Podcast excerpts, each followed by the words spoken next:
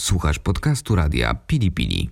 Więcej audycji znajdziesz w naszej darmowej aplikacji dostępnej w sklepach App Store i Google Play. Lisen, czyli lisie słuchowisko o życiu w kamperze. Cześć, tu Zosia. I Kuba. Jesteśmy Foxes in Eden, inaczej Lisy w Edenie. To jest audycja Lisen, czyli lisie słuchowisko o życiu w kamperze.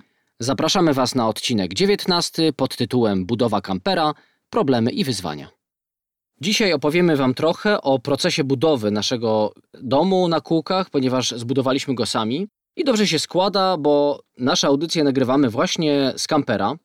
Za każdym razem jesteśmy w środku, tutaj sobie zaaranżowaliśmy takie miejsce do nagrywania i dzisiaj, jeżeli ktoś będzie słyszał w tle jakieś uderzenie, jakiś szum, to niech się nie dziwi, ponieważ pada deszcz. To się składa akurat trochę gorzej, ale jednak to jest część van life'u i wtedy, gdy pada deszcz, chowamy się do środka, mamy swoją oazę i dzisiaj z tej oazy będziemy Wam opowiadać właśnie o procesie. Mniej technicznie, bardziej filozoficzno-psychologicznie. Ponieważ teraz jest, obserwujemy taki boom na kampery, wielu ludzi jakby odkrywa dla siebie ten sposób podróżowania, czy spędzania wolnego czasu, czy wakacji. Dzisiaj chcemy jakby podzielić się takim naszym doświadczeniem w temacie budowy, bo wiemy, że wiele osób w trakcie budowy ma różne wątpliwości, że pojawiają się jakieś problemy, których nie mogą przejść i techniczne, i też takie można powiedzieć, psychologiczne. No właśnie, u nas takich problemów też nie zabrakło. Nasza budowa kampera trwała 8 miesięcy mniej więcej. I myślę, że od połowy budowy zaczęliśmy się zastanawiać, czy na pewno w dobrą stronę idziemy. No, czy to ale... w ogóle był dobry pomysł, że zabraliśmy się za taką budowę? Więc jeżeli ktoś wątpi, jeżeli ktoś się zastanawia, to dzisiaj się łączymy w bólu i przekażemy Wam nasze doświadczenie w tym temacie. Zanim jeszcze kupiliśmy bus, zaczęliśmy myśleć nad organizacją wnętrza. No, prawie 7 metrów kwadratowych to nie jest zbyt duża przestrzeń, więc trzeba też nieźle wysilić swoją wyobraźnię, żeby to wszystko pomieścić. Oczywiście nie tylko wyobraźnią pracowaliśmy, bo też tutaj Kuba uruchomił swoje umiejętności i pracowaliśmy na AutoCADzie i robiliśmy różnego rodzaju wizualizację tego wnętrza. No tutaj nie bez znaczenia było moje wykształcenie, bo skończyłem architekturę, więc no rzeczywiście taki handicap był pewien, bo i sposób myślenia o projektowaniu i te narzędzia, które znałem, zdecydowanie ułatwiały nam pracę. Zbieraliśmy różne inspiracje. W internecie jest tego pełno, czy na Pinterestie, czy na Instagramie na przykład. Więc tutaj już e, wiedzieliśmy na pewno, czego chcemy, chociaż na początku popełniliśmy błąd myślowy w takiej postaci, że miało nie być łazienki w naszym kamperze. O tym też już e, trochę opowiadaliśmy w osobnym e, podcaście dotyczącym właśnie tego, co jest niezbędne w kamperze. No, tak, szukaliśmy rozmaitych rozwiązań i na początku bazując na pewnym doświadczeniu z poprzednich wyjazdów, takich o wiele powiedzmy prostszych wyjazdów, gdzie jeździliśmy osobówką, uznaliśmy, że takie toalety zawsze się gdzieś znajdą, ale potem jednak no jakoś tak po rozmowach dłuższych zrozumieliśmy, że przecież robimy dom. Nie chcemy mieć tylko takiej noclegowni, tylko chcemy mieć pełny program domu, czyli łazienka też będzie niezbędna i no zrobiliśmy kolejny projekt, projektów chyba było ze trzy albo cztery, no i ten uznaliśmy, że nam pasuje. Jedno jest pewne, jeżeli planujecie budowę kampera, to poświęćcie trochę czasu właśnie na takie przeanalizowanie wnętrza, na przeanalizowanie swoich potrzeb, no i zastanowienie się, bez czego sobie możecie poradzić, a bez czego poradzić sobie nie chcecie. Myśleliśmy na początku, że to zajmie nam dużo mniej czasu, a jednak się trochę pomyliliśmy i tak samo było z samą budową już. Generalnie założyliśmy, że sama budowa, już jak zdobędziemy bazę tak zwaną, czyli nasz blaszak, Zajmie nam jakieś pół roku. Tak liczyliśmy, że to się uda i mieliśmy taki plan, żeby opuścić Polskę czy nasze powiedzmy mieszkanie stacjonarne gdzieś w okolicach czerwca, lipca. Mieszkanie stacjonarne i też pracę, bo już złożyliśmy wypowiedzenia właśnie z tą myślą, że znamy mniej więcej dokładną datę, kiedy zakończy się budowa. No ale no, tutaj tak, oczekiwania mniej więcej mniej. Więcej dokładną, tak. Oczekiwania versus rzeczywistość, no niestety to się wszystko nie pokryło. Pierwszy problem, jaki spotkaliśmy, no to był już taki problem, gdzie robić, gdzie budować tego kampera. Niestety kamper y, kupiliśmy w zimę, w grudniu, na koniec roku. Temperatury były minusowe, padał śnieg, padał deszcz naprzemiennie i nie wiedzieliśmy, co z sobą zrobić, co zrobić z naszym przyszłym mobilnym domem, ponieważ samochód ma ponad 2 metry wysokości i ciężko nam było znaleźć garaż, do którego moglibyśmy wjechać i w którym moglibyśmy pracować. Większość garaży na osobówki no nie zmieści naszego samochodu, więc na początku pracowaliśmy na zewnątrz, to znaczy na parkingu pod domem. To było słabe rozwiązanie. Po pierwsze było bardzo zimno, blacha jeszcze potęgowała takie wrażenie. Po drugie było ciemno, bo pracowaliśmy tylko wieczorami po naszej normalnej pracy na etat. Więc komfort słaby, oczyścić pakę trzeba, bo od tego się zwykle zaczyna, szczególnie kiedy ma się samochód używany. A no właśnie, my zaczęliśmy nawet od poziomu minus jeden, ponieważ samochód kupiliśmy z taką prowizoryczną zabudową kamperową, i musieliśmy ją najpierw zerwać, pozbyć się jej, oczyścić wnętrze, tak żeby można było zacząć od poziomu zero. Na szczęście po niedługim dość czasie udało nam się dogadać ze znajomym, który miał halę. W tej hali co prawda w tygodniu pracował, miał tam swoją firmę, ale w weekendy tam nikt nie urzędował i mogliśmy wjeżdżać do niej z naszym samochodem i tam pracować.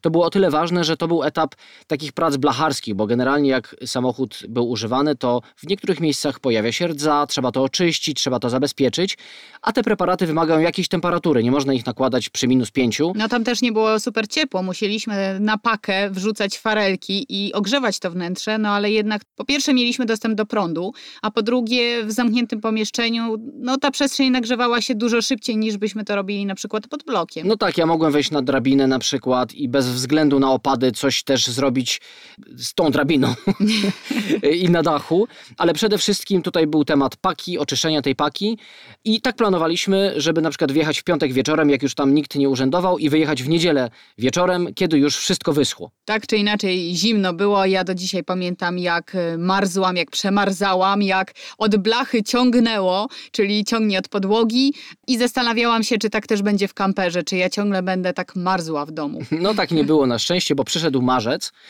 Dni robiły się trochę cieplejsze, trochę dłuższe. Przyszła wiosna. A wraz z wiosną nawet nadzieja. Nawet nadzieja na to, że to szybciej pójdzie i wtedy przystąpiliśmy do takich dokładnych pomiarów. Już zaczęliśmy robić podkonstrukcję tak zwaną drewnianą, na której wszystko miało się oprzeć, ta cała zabudowa tej paki, meble i tak dalej, i tak dalej. Mogliśmy wyjechać już z tej hali i wszystkie prace od tego momentu robiliśmy na zewnątrz.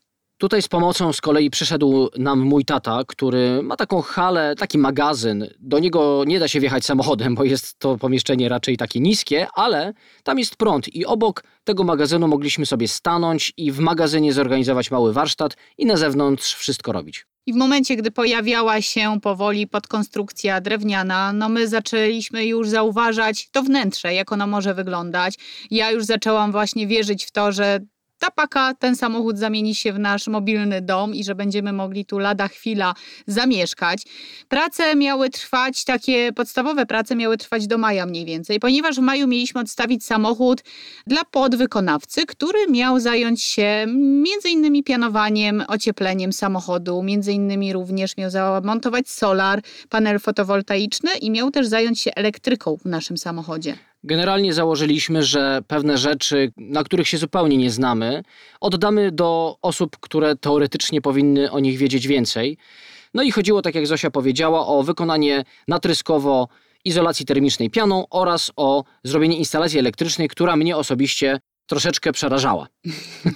Mnie za to przerażał czas oczekiwania na prace wykonane przez podwykonawców, ponieważ umawialiśmy się wstępnie na dwa tygodnie, później to się przedłużało, czekaliśmy trzy, cztery tygodnie, no i w pewnym momencie już nasza cierpliwość dobiegła końca i postanowiliśmy samochód zabrać. No niestety bardzo e, niewielka część tych prac została wykonana. No tak, tak, bo niestety zostało zrobione tylko to ocieplenie i to też nie do końca.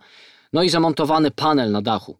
Nie mogliśmy pozwolić sobie na przedłużający się okres y, niepewności, ponieważ ciągle nie dostawaliśmy konkretów, nie wiedzieliśmy, kiedy te prace zostaną skończone, więc uznaliśmy, że pojedziemy, odbierzemy samochód i wszystko, całą resztę dokończymy sami.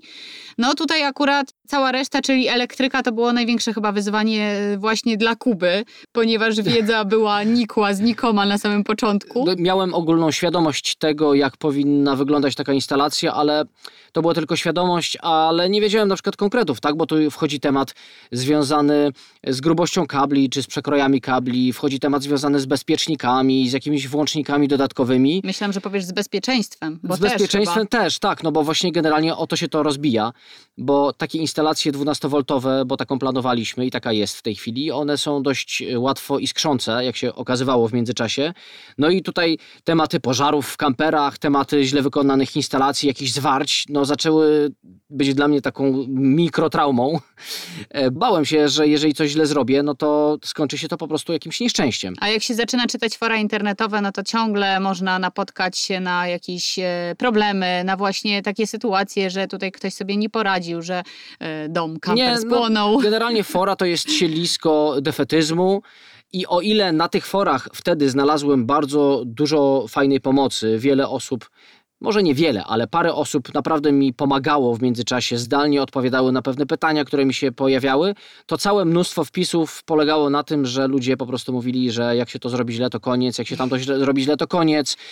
Nie polecam czytać tych forów, polecam kontaktować się z konkretnymi osobami na forach, które wiedzą, o czym mówią. Ale koniec końców Wszystkie prace poszły do przodu, nie spłonęliśmy. Pamiętam taki moment przekręcenia głównego włącznika prądu i no, puls przyspieszył. Zastanawialiśmy się, czy to będzie ten ostatni moment, jak jesteśmy w kamperze. No miałem nadzieję, że nie i się okazało, że nie. Przekręciliśmy ten przełącznik, wszystko zabłysło, ale pozytywnie, to znaczy światła się włączyły, nie zabłysła iskra ani pożar, więc było super. Ja tylko jeszcze dodam, że przez to, że musiałem się uczyć na bieżąco o instalacji elektrycznej, no to trwało to dłużej. W tej chwili jakbym po raz kolejny robił kamper, no to myślę, że bym z taką instalację zmontował o wiele szybciej.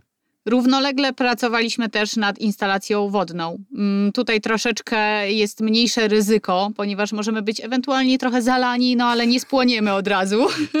Nie można w trakcie pracy być zalanym. nie można być zalanym, ale my jednak zalani zostaliśmy. To znaczy mieliśmy taką małą przygodę. W momencie, gdy myśleliśmy, że już wszystko jest zainstalowane, że instalacja właśnie wodna już jest skończona, postanowiliśmy zrobić taką próbę wody i e, w miejscu miejscu, gdzie jest teraz prysznic, chcieliśmy odkręcić właśnie kurki i sprawdzić, czy woda leci. Była założona bateria. Problem polegał na tym, że ja, jak ją zakładałem dzień wcześniej, to założyłem ją na próbę. Na zasadzie, czy pasuje, Testowo. czy. Tak, czy rozstawy tych y, jakby gwintów y, w ścianie są w porządku. Ponieważ robiłem to na próbę, to nie dokręciłem tej baterii.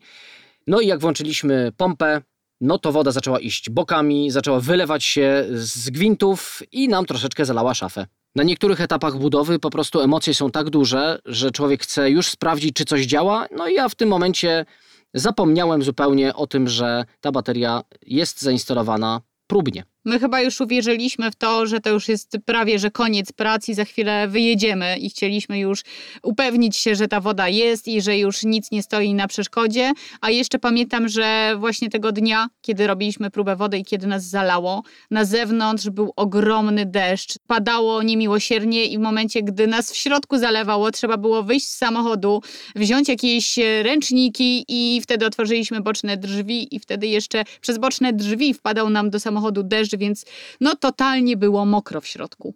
Opowiadamy o tym, żebyście wiedzieli, że taka budowa również u nas przebiegała w sposób przerywany. Było dużo różnych wpadek, były różne takie sytuacje nieprzewidziane i to jest zupełnie normalne. Także jakby tutaj ten element takiego podtrzymania na duchu z naszej strony przekazujemy Wam. My już wpadaliśmy niejednokrotnie w stany frustracji, niejednokrotnie myśleliśmy, że właśnie trzeba jednak wrócić do pracy, w której już złożyliśmy wypowiedzenie, e, że może przesuniemy ten wyjazd na jakiś inny czas, ponieważ te pół roku, które na samym początku sobie założyliśmy, właśnie upłynęło, a do końca budowy, no jeszcze było trochę prac jednak. Na szczęście etap ten ostateczny, ten końcowy był w sumie najbardziej miły. Gdyby było odwrotnie, to myślę, że moglibyśmy już nie mieć siły. Bo to był etap wykończeniowy, to był etap instalacji mebli, wykończenia tych mebli. I o ile też nie obyło się bez jakichś poprawek, o tyle to jednak było efektowne. Z dnia na dzień mieliśmy wrażenie, że ten samochód zmienia się w dom, że jak wchodzimy na tą pakę, no to widzimy jakby szafki, widzimy meble i to zaczęło przybierać takie realne kształty. W pewnym momencie już nie mieliśmy gdzie mieszkać, ponieważ mieszkanie, w którym stacjonowaliśmy normalnie, zostało wynajęte, więc my musieliśmy się wyprowadzić.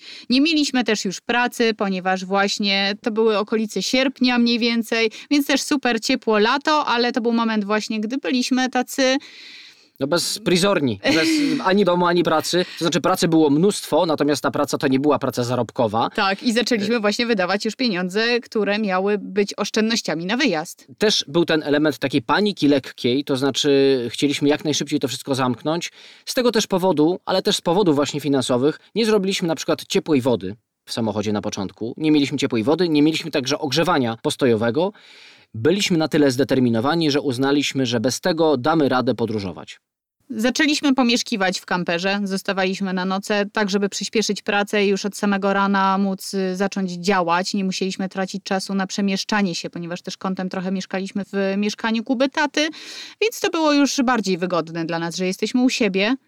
Pamiętam taki moment, kiedy chyba naprawdę poczuliśmy, że to już jest dom. Pamiętasz to? Jak zerwaliśmy z podłogi, wcześniej zrobionej drewnianej podłogi, tektury takie tektury, które chroniły ją przed zniszczeniem w trakcie prac. No i one już były, myślę, że z dwa miesiące na tej podłodze, więc zapomnieliśmy, jak to wnętrze wygląda z tą podłogą. Tektura była zniszczona, więc ona dawała taki klimat właśnie roboczy, ale jak już mieliśmy poczucie, że najbrudniejsze prace są skończone, że już raczej tylko zostaną takie, no nie wiem, klameczki, nie klameczki, pierdółeczki, to zdjęliśmy te tektury i nagle w połączeniu z białymi meblami ta podłoga z jasnego drewna no, spowodowało, że się wzruszyliśmy chyba. Że... Wzruszyliśmy tak. się tak i poczuliśmy, że właśnie no nie jesteśmy już na pace samochodu, jesteśmy w naszym własnym, zbudowanym samodzielnie domu.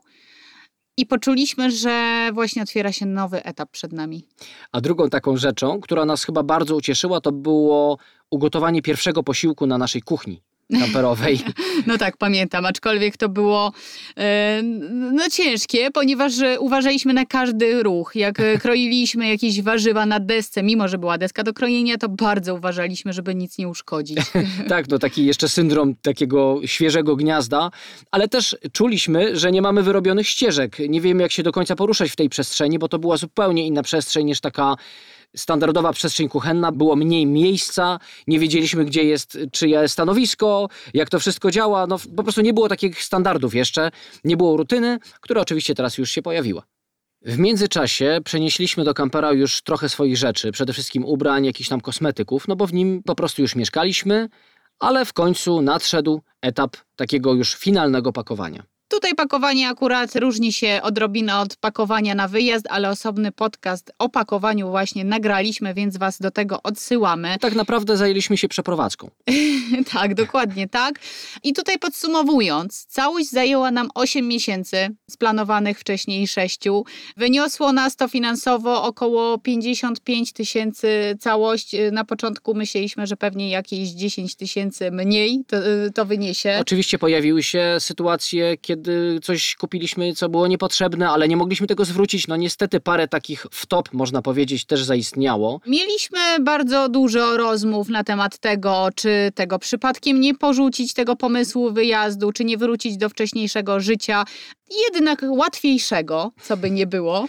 Mówimy to po to, żeby uświadomić Wam, że takie problemy na pewno się pojawią. Znaczy, nie życzymy tego, ale jak się pojawiają, to warto przez nie przebrnąć. Warto czasem wziąć sprawy w swoje ręce i na przykład, kiedy ktoś e, nie jest słowny, no to po prostu spróbować jednak rzucić się na głęboką wodę i zrobić coś samemu. I być może lepiej, i być może szybciej. Myślę, że raz na jakiś czas trzeba dać sobie czas i na odsapnięcie i na przeanalizowanie właśnie swoich potrzeb i na weryfikację tego, czy cały czas te potrzeby są takie same, ale my na przykład mieliśmy coś takiego, że pędziliśmy, to znaczy nie daliśmy sobie chwili na wytchnienie i się spinaliśmy w tym wszystkim, w tej całej budowie.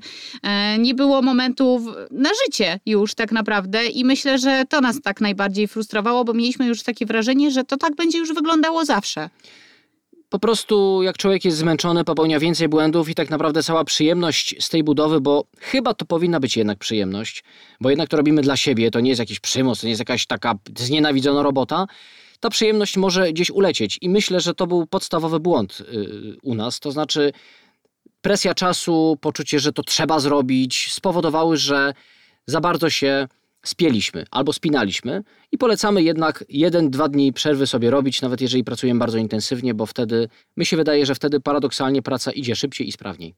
Tak czy inaczej, my nie żałujemy tego całego procesu, nie żałujemy tego, że podjęliśmy decyzję o budowie, o wyjeździe. Nasz wyjazd już trwa 18 miesięcy. Nie wiadomo, kiedy się zakończy, jak się zakończy i czy się zakończy. E, czasami warto się poświęcić, żeby później owoce z tego wyjmować koszyka. To tyle na dzisiaj. Bardzo dziękujemy, że z nami byliście. Zapraszamy na nasze kanały na Instagramie i na YouTubie po więcej takich opowieści. Już tym razem z obrazkiem, a na dzisiaj się żegnamy. Foxes in Eden. Cześć, cześć. Cześć. Wysłuchaliście podcastu radia Pili Pili. Więcej audycji znajdziecie w naszej darmowej aplikacji dostępnej w sklepach App Store i Google Play. Do usłyszenia w radiu Pili Pili.